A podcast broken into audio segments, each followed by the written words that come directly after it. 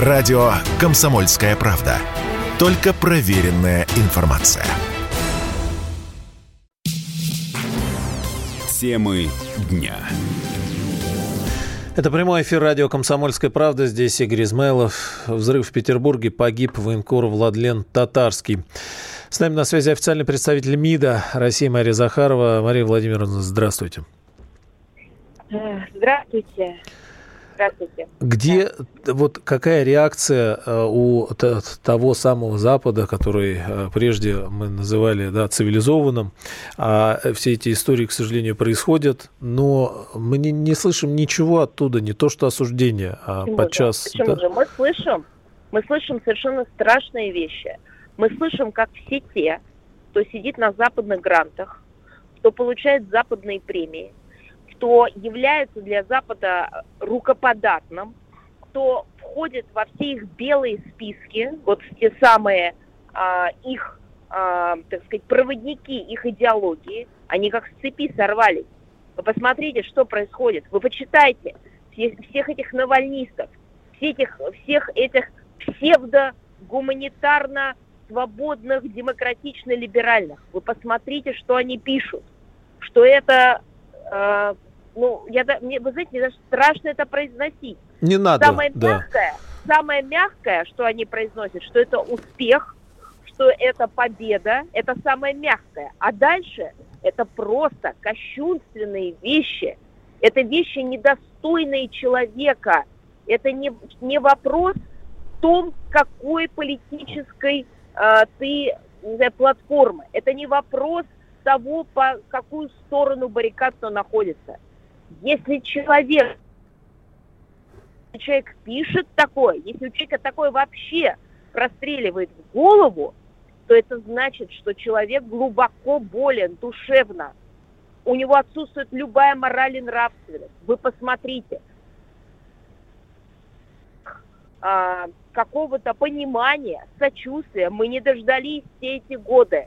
Мы им поддерживали, мы им сочувствовали, когда что-то происходило с их журналистами. Вспомните, ярчайший пример – это Париж, когда не буду сейчас говорить свое личное отношение к этим карикатуристам из Шарли Эбдо и всей этой затеи, но для нас не были важны политические аспекты этого момента. Мы говорили о том, что нельзя поднимать руку на журналистов, на людей, которые выражают точку зрения, профессионально делая свою работу.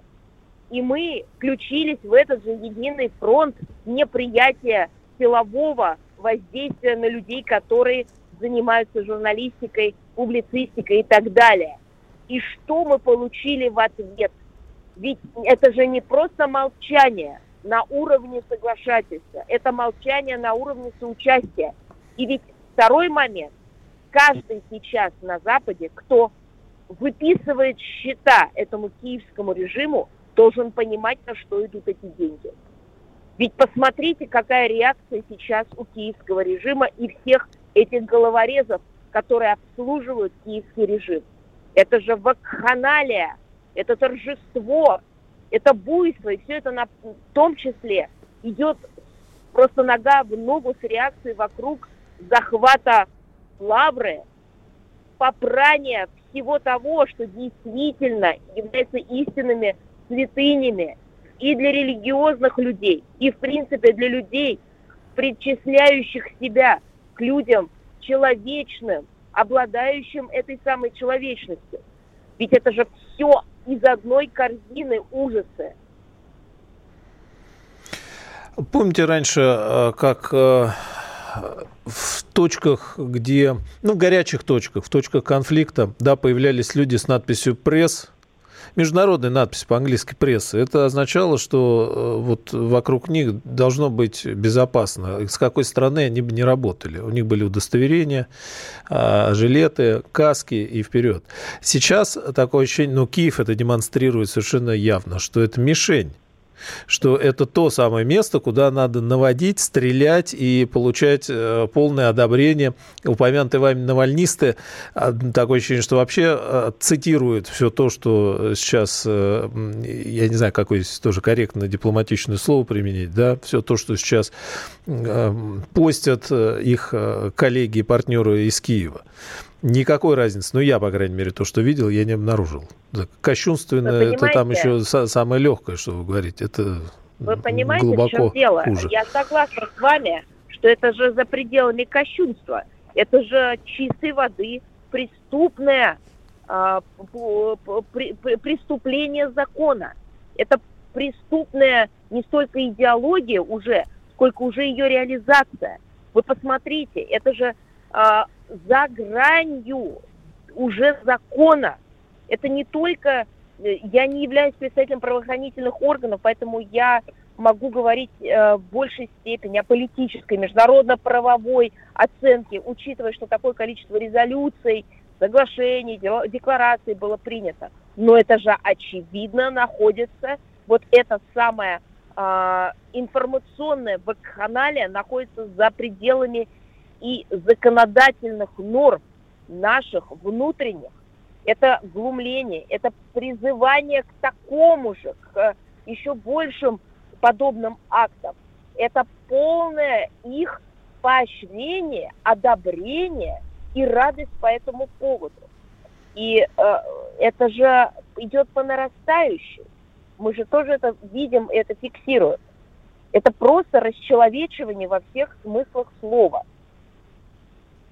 Да, вот это слово, мне кажется, точным, тоже хотел сказать о расчеловечивании, и здесь не очень понятно даже, как на это реагировать, что здесь можно сделать. Но правоохранители свою работу сделают, тут сомневаться не приходится. А вот если говорить о международных площадках, как там мы можем... Ну, потому что вот ощущение, что нас не слышат, да, наши дипломаты работают в ООН,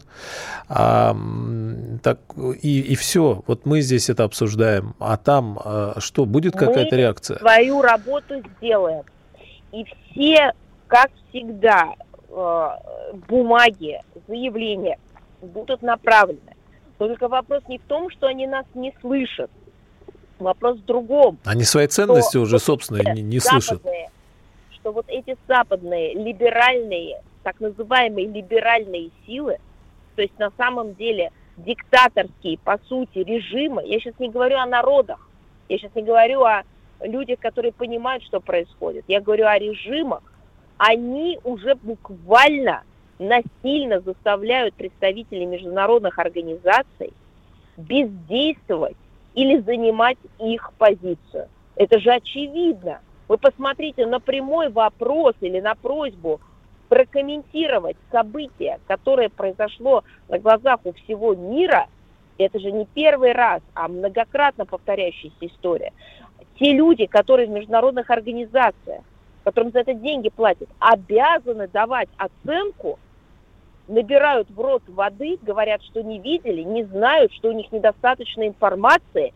И вообще, возможно, это, знаете, как история про унтер-офицерскую вдову, которая якобы сама себя высекла. И как будто все это совершено самими жертвами. Ведь мы же это видим каждый раз, это касается всего. И российских журналистов, которые просто стигматизированы. Их маркируют же. Вы посмотрите, много лет их выделяют на американских интернет-платформах специальными маркерами.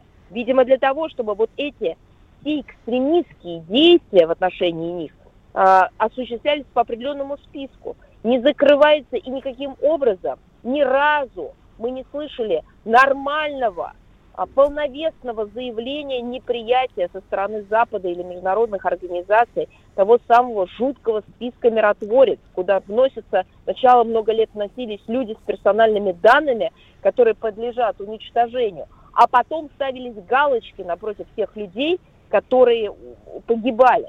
Мы ни разу этого не слышали, мы ни разу не видели, как блокировались бы на американских цифровых платформах, или не слышали требований о блокировке на американских цифровых платформ со стороны международных организаций всех тех, кто поощряет подобные акты уничтожения или подобные, ну, разные же были подрывы, убийства и так далее в отношении публичных лиц, журналистов, которые вот сейчас работали и в Донбассе, освещали эту ситуацию. Никогда этого не было. Спасибо, Мария Владимировна. Да, к сожалению, от нас времени остается. Спасибо большое, что нашли возможность вечером в воскресенье сказать о важном. Вот и действительно вспомнили «Миротворец». Просто нацистский список, на который по-прежнему никакой реакции в мировом сообществе нет.